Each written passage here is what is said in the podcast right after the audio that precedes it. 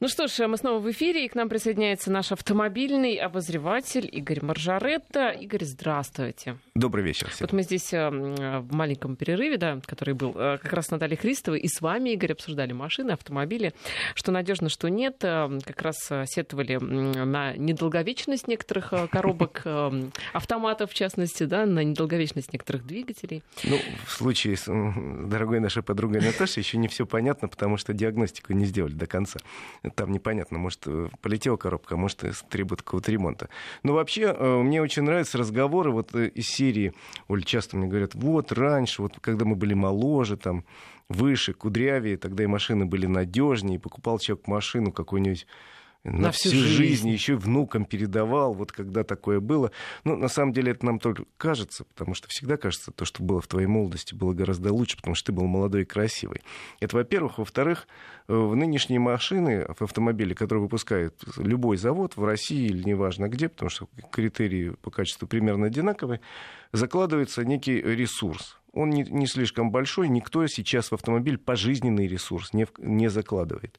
Потому что есть нормы по утилизации, в Европе, как правило, не более 10 лет, автомобиль, достигший этого возраста, должен отправляться на утилизацию, считается.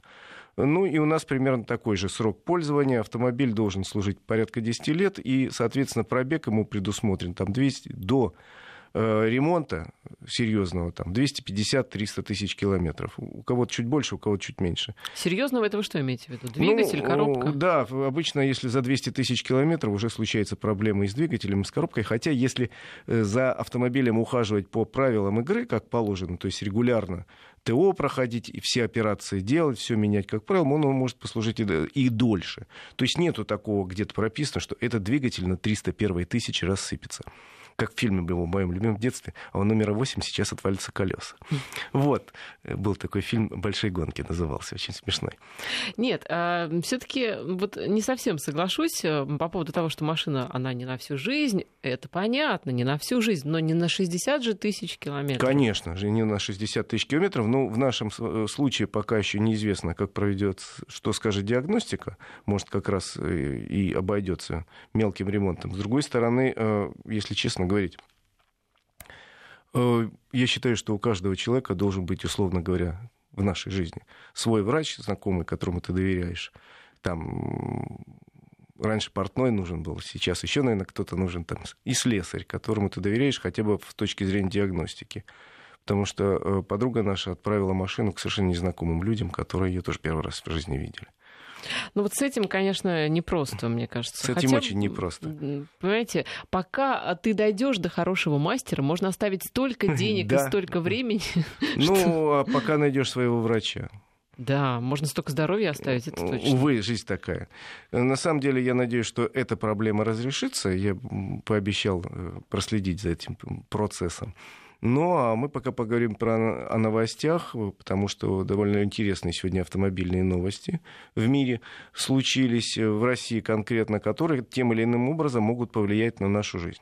Во-первых, на совместном заседании э, закрытом круглом столе МВД, Минфина и э, Союза страховщиков, автостраховщиков сегодня обсуждали тему, которая очень важная для нас, возможность в течение года, возможно, а то, может быть, и в середине года появится новая система, новый коэффициент, который совершенно изменит э, стоимость полиса ОСАГО. Об этом... В какую сторону изменит? Сразу хочется Сейчас спросить. попытаюсь объяснить. Э, значит, э, речь идет о коэффициенте, который будет введен вместо других практически всех, то есть собираются отменить коэффициент там, по мощности, коэффициент еще какой-то, и оставят вот этот как главный. Это будет коэффициент, скажем так, порядочности поведения. То есть в течение года э, ГИБДД будут иметь совместную базу данных МВД и э, РСА, и, соответственно, будут отслеживать нарушения, которые совершает э, автомобилист. И если у него, условно говоря, до пяти нарушений, то коэффициент никак не... Коэффициент только уменьшения. Любых нарушений? Нет, только тех нарушений, которые представляют опасность. Например, сильное превышение скорости, свыше там, 40 км в час или выезд на встречную полосу, или проезд на красный свет. Но список будет определенный, и это будут только опасные нарушения, которые действительно... То есть там не будет однозначно в этом списке э, неправильной парковки, опасности Это для важно. жизни не представляет. Да. Там не будет в этом списке там, не пристегнутого ремня, хотя это тоже опасно, и многих других нарушений, которые с точки Превышение скорости там до, на 20 километров. Э, тоже не будет. Там, от 20 до 40. не будет. Э, Будет только свыше 40 и так далее. Так вот, если у вас до 5 нарушений в год, соответственно, вы считаетесь хорошим человеком, и у вас положительная характеристика с места работы, и, соответственно, вы платите за полис меньше. Игорь, я уже просто предвижу слезы страховщиков, потому что мне кажется, что у нас все-таки большинство автомобилистов, они хорошие. Мне тоже так кажется. Во всяком случае, по их же статистике, я сегодня прочитал, 95% автомобилистов имеют менее 5 нарушений в год. Так вот, э, представляете, Но тут речь идет о том, что те 5% э, будут платить гораздо больше. Там, скажем, если А. у тебя свыше от 5 до 10 нарушений, то будет коэффициент, допустим, 2. Если от э, там, 10 до 20 будет коэффициент 3, и потом максимальный коэффициент возможен, э, это для тех, кто был лишен в прошлое, вот недавно прав за пьянку, и уже срок закончился, но все равно коэффициент будет 5.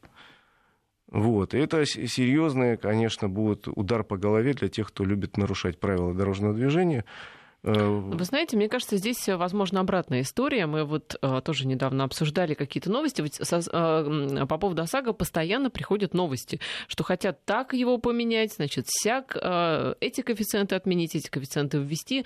Были недавно новости по поводу увеличения штрафа за то, что нет этого самого ОСАГО. Сейчас же штраф э, восемь- восемь- 800, 800 рублей. рублей, да. да. И была инициатива чья-то увеличить до 5000. Нет, вот это не будет пока, однозначно, потому что я говорил в Госдуме с людьми, которые занимаются темой, сказали, нет, это предложение не пройдет.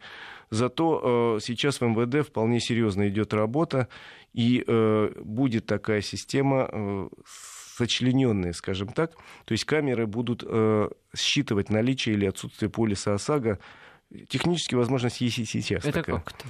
Ну как, вы, вы купили полис ОСАГО, там же номер автомобиля забит, эта база есть, у, у в РСА эта база есть, просто объединят с МВД, и камера будет в случае, если человек нарушил правила, не, не все камеры, не всех будут автомобилистов шерстить, а только тех, кто нарушил правила. Допустим, вы поехали, проехали под знак с сильным нарушением скорости. Вам хлоп, полетело так плавно письмо счастья со штрафом там, в 500 или 1000 рублей. И параллельно э, к- компьютер пробил по базе и посмотрел, ага, а полиса ОСАГО нет. И тогда этот автомобиль включается в черный список, и следующая камера щелкает тоже. И полетел 800 рублей, 800 рублей, 800 рублей. Вот эта система будет, видимо, в течение этого года введена. Но штраф повышать не собираются, насколько я знаю. Просто собираются повысить контроль. Это, наверное, интереснее. Так вот я это к чему? К тому, что а, вот когда мы эту историю обсуждали со слушателями, многие говорили действительно, что выгоднее просто а, не покупать э, этот ОСАГО, да, ну сколько, да, пять, пять раз остановят, да, и те же самые 5 тысяч рублей, если повысят, да, если бы повысили а, стоимость, а, штраф, вернее. Так вот, вы говорите про коэффициенты пятикратные, да, А, но это может обер- обернуться просто тем, что люди не будут покупать этот полис, и все. Ну, если э, контроль-то э, повысится, тогда, понимаете, Вот без этого это полиса... вопрос. Если э, считывать будут камеры наличие отсутствия полиса, ты уже никуда не сунешься. У нас, извините, э, программы во всех регионах, посмотрите, в Москве добавляется 800 камер, в Подмосковье 500 камер, там в Татарстане 1000 камер и так далее. То есть камер у нас будет скоро э, очень много, их сейчас очень много. Я тут на днях в Сочи был, у- изумился, на каждом столбе я насчитывал до 6 камер. Но э, это наша жизнь, это наша реальность. Вы знаете, главное же э, не тяжесть наказания. 800 рублей или 1000 не играет особой роли, если ты их все равно не платишь. А вот главное неотвратимость, это еще Карамзин заметил. Поэтому, если камера будет щелкать и каждый раз тебе выдавать штраф за отсутствие этого полиса, сильно подумаешь, купить его или не купить. А потом ездить без полиса, ну, это достаточно э, опасно опасно для окружающих, для, для, тебя тоже, потому что все время э, ждать, что к тебе придут и спросят, это даже не самое страшное. Самое страшное, что если в случае ДТП ты оказываешься э, один на один перед такими финансовыми проблемами, которые многим просто не, не по карману. Ну, видите, не пугает э, тех людей, которые не оформляют эти ну... полисы. Есть такие, мы вот тоже, э, когда проводим опросы, да, разнообразные в нашем приложении, выясняется, что там у человека две машины, например, одна у него такая э, ежедневная, а вторая, ну, по выходным. И зачем ему, э, он, он в ней выезжает раз пять в месяц, зачем ОСАГО покупать? Ну, это их точка зрения. Закон требует у нас э, покупать ОСАГО. Давайте будем э, действовать по закону. Мне, может, нравится или не нравится чистить зубы каждое утро, но а надо. А надо. Это точно. А, ну что? Есть еще новости. Да. Есть сегодня два довольно любопытных решения Верховного суда. Оба имеют отношение к нам, автомобилистам. А, одно из них, ну, ожидаемое было, а второе мне было неожиданно увидеть, но очень понравилось. То, что касается ожидаемого, это э, решение Верховного суда по делу одного из, по запросу одного из юристов из э, Перми, по-моему, не играет в данном случае ни, никакой роли, который оспаривал э, пункт регламента, э, регламента работы ДПС, в котором сейчас не прописано э, запрещение останавливать любые автомобили вне постов, вне стационарных постов. В прежнем регламенте было написано «нельзя останавливать вне стационарных постов». В нынешнем этой фразы нет. И он считал, что таким образом нарушаются конституционные права. Верховный суд сказал, что ничего не нарушаются. А я попытаюсь объяснить человеческим языком, угу. русским.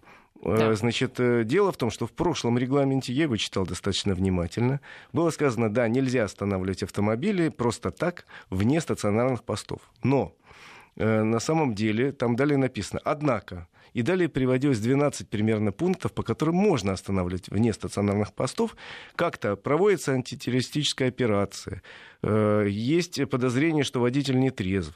Есть данные, что водитель, э, возможно, автомобиль в угоне. Есть подозрение, что водитель нарушил правила дорожного движения. Есть необходимость привлечь водителя в качестве свидетеля. Есть необходимость привлечь водителя в качестве транспортного средства. В общем, куча, да, всяких историй, и вас в любом случае остановят. У нас погода, и продолжим. Игорь Маржаретта, автомобильный обозреватель Вести ФМ у нас в студии. Так вот, значит, про решение Верховного да, суда останавливать вот, и где? Так вот, я еще раз говорю, что в прошлом э, регламенте было примерно дюжина поводов, по которым на законном основании умный и образованный сотрудник ДПС мог остановить любой автомобиль. Сейчас э, из нынешнего регламента пункт, что нельзя останавливать вне стационарных постов, убрали. Ну, во-первых, потому что он достаточно э, странен, все равно его можно обойти, даже в прошлом регламенте был. А во-вторых, смешно, но у нас э, несколько лет назад прошла такая практика, когда сокращали именно посты стационарные, и э, вот вспомни, вокруг Москвы сколько их было, и сейчас они все закрыты. Э, допустим, от Москвы до Астрахани один пост ДПС. От Москвы до э, Ростова тысячи километров два поста ДПС. Есть целые регионы, целые области, где нет ни одного поста ДПС, их сократили, стационарные, оставили только передвижные то есть автомобили двинутся. Это мировая практика такая. И поэтому э, пункт «можно останавливать только возле стационарных постов ДПС» потерял всякий смысл, вообще их нету. А если их нету, то значит нельзя нигде останавливать. Поэтому э, Верховный суд э, все доводы уважаемого юриста отклонил и сказал, что регламент в данном случае составлен э, верно, потому что действительно, если есть необходимость, и если все действует строго по закону, сотрудник ГИБДД может остановить автомобиль. Только если он все делает по регламенту, представится, обоснует повод, почему он остановил, скажет, чего ему надо, допустим, предъявите документы, да, если, или он, если говорит антитеррористическая организация, будьте добры, откройте багажник. Он не имеет права копаться в вещах, но попросить открыть имеет право. Ну и вот какие-то такие вещи. Вы говорите, обоснует э, причину, по которой остановил. Меня вчера, да, по-моему, остановил сотрудник. Эм, э, ну, я не просила обосновывать, он, видимо, сам. Вы, говорит, э, то туда, то сюда. Вы, вы как-то определитесь, вы куда. Что-то как-то, говорит, мне показалось подозрительным, что вы никак не можете понять, куда вам ехать. Но это, кстати, не, не право нарушение, да, что я нет, то туда, нет, то сюда. Нет. Так что я могла, наверное, спокойно продолжить движение, сказать, что извините, да, уважаемый там сержант ну, или... Ну вы же поехали дальше, все нормально? Поехала. Ну, но, но я потеряла время на то, что он у меня проверял документы. Документы проверил, еще и ОСАГО потребовал. Это они имеют полное право. Вы при себе должны иметь три документа на сегодняшний день. Требует правил дорожного движения. Это права, это документ на автомобиль и полис ОСАГО. Все. Если начинает, кстати, требовать что-то еще, надо... Деньги, например. Ну, про деньги мы вообще не говорим, это за, тем, за пределами. А э, тут вдруг в Сочи у моего коллеги пытались потребовать доверенность. Я говорю, ребят, на каком основании? Да, доверенность не надо же, да? Ну вот доверенность, у вас же служебная машина или доверенность, или путевой лист. Я говорю, стоп, правило дорожного движения написано. Три документа. Э, путевой лист или иной документ требуется при перевозке спецгрузов. То есть, если я везу негабаритный груз, если я везу, там, условно говоря, опасный груз, если я везу детей, тогда нужен документ. Я еду на легковом автомобиле. Никакого документа, вот, кроме трех перечисленных, иметь не надо. Значит, э, к следующему решению Верховного суда Э, это очередное решение, но тут еще есть отсыл к еще более раннему, к нескольким. Если вы хотите, поищите отсыл конкретным с датами, с номерами, я не буду их цитировать, хотя могу найти сейчас довольно легко. Это решение Верховного суда э, по поводу того, кого все-таки наказывать в случае, если управлял автомобилем не собственник. В очередной раз э, Верховный суд сказал, что если автомобилем управлял не собственник, и есть документы о том, что управлял не собственник, и есть человек, который признает, что он управлял автомобилем, то не имеет права никакой суд, никакой начальник ГИБДД наказывать владельца автомобиля.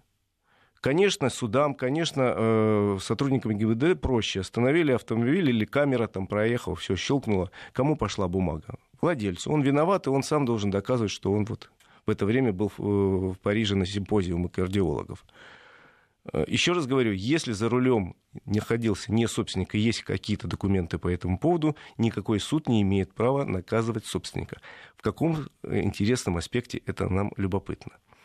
Э, дело в том, что, например, в Москве, в московском КОАПе, есть очень хитрые... Да, и Верховный суд сказал, что это касается не только, юридических, не только физических лиц, лиц, но и юридических. Так вот, в московском КОАПе есть такая, э, несколько статей, которые наказывают за разные нарушения. И есть градация, если нарушены э, какие-то правила физическими лицами, есть какие-то юридические. Я уже слышал несколько случаев, когда люди попадали на парковки на газоне. Плохо парковаться на газоне, но в нашей жизни часто не знаешь, что это газон просто, потому что очень смешно, но термина определения газона у нас в правилах дорожного движения нету знака газон нету, и ты можешь просто не знать, что это газон, а думаешь, что это просто какая-то лужайка. Почему бы мне здесь не остановить машину, запрещающего знака нет? А потом приходит инспектор МАДИ и говорит, это был газон, вам штраф. Так, так и как понять, газон это или нет? Э, это пока понять невозможно. Сейчас депутатам уже несколько раз обращались с просьбой обос... обоснуйте как-нибудь, опишите газон. Что газон, а что нет, да? Да, потому что наказание... газона нет, наказание есть. Более того, наказание по московскому КАПу очень злобное. Если вы припаркуете автомобиль там, где московское правительство считает, что это газон, то вы, э, как владелец частного автомобиля, заплатите 5000 рублей. Ого. А если э, автомобилем владеет юридическое лицо, то штраф уже 300 тысяч рублей. 300. Ого. 300 тысяч 300 рублей? тысяч рублей. И, соответственно, э, на... Э, и что, выписывают? Выписывают штрафы, да и, соответственно, я уже знаю такие случаи, как, когда человек ездил на служебной машине, а ему говорят, 300 тысяч заплати за газон. И он начинает рвать на голове волосы. Так вот... У него и зарплата вычисля... вы, вычитают да, каждый месяц. Так вот, Верховный суд сказал, что в этой ситуации, если управлял автомобилем некий водитель, и есть документы, что он управлял им, то есть, например, есть полис ОСАГО, в котором вписан этот Иванов.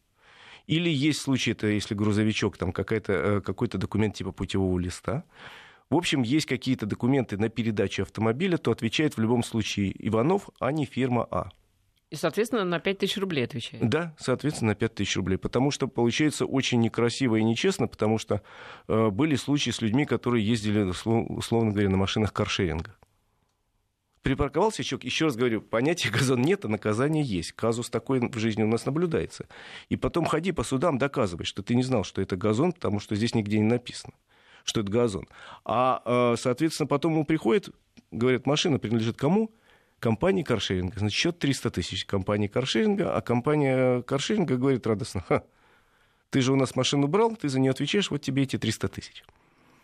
Поэтому в этом Прекрасно. смысле мне нравится решение Верховного суда. Я двумя руками за и всем говорю, э, конечно, плохо парковаться на газонах. Внимательно смотрите, потому что если вы видите, понимаете, что это газон, Они Или просто... это, это выглядит, э, может напоминать да, кому-то газон это, инспектору МАДИ? Да, что это не въезд во двор, а именно выглядит как газон. Сейчас трудно очень понять, где газон, а где просто куча снега. Но, в принципе, будьте внимательны, люди, потому что в Москве понятие газон есть э, где-то в голове у чиновников, и есть наказание.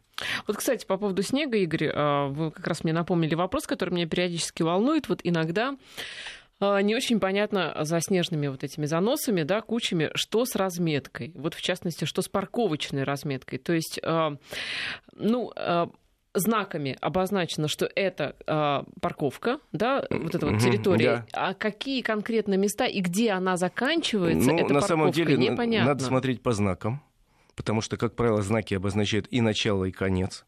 И э, очень внимательно, потому что вот та разметка, которая идет, э, она идет под знаки. Ну, то есть первый знак и последний знак как правило, в Москве. Э, потому что, несмотря на то, что снег и ничего не видно, Хотя несколько депутатов обращались, насколько я знаю, с запросами Московскую мэрию с просьбой отменить наказание и эвакуацию сейчас, пока не убрали места парковочные, мол, не видно. Но, к сожалению, мэрия сказала, что нет, наоборот. Ужесточим. Этих... Не ужесточим, но в этих условиях люди, которые плохо паркуются некрасиво, они создают услуги, условия, эм, создают препятствия не только для других, но и для снегоуборочной техники. Поэтому э, отменять не будут. Будьте бдительны, смотрите, разметки не видно, смотрите внимательно на знаки. Да, это действительно ценный совет. У нас, кстати, много вопросов, но вот, э, к сожалению, не успеем мы ответить. Так что, Игорь, приходите еще. Приду Всегда с удовольствием. с удовольствием вас слушаем. Игорь Маржарет, автомобильный обозреватель Вести ФМ, был на студии. Ну а я вернусь э, после новостей.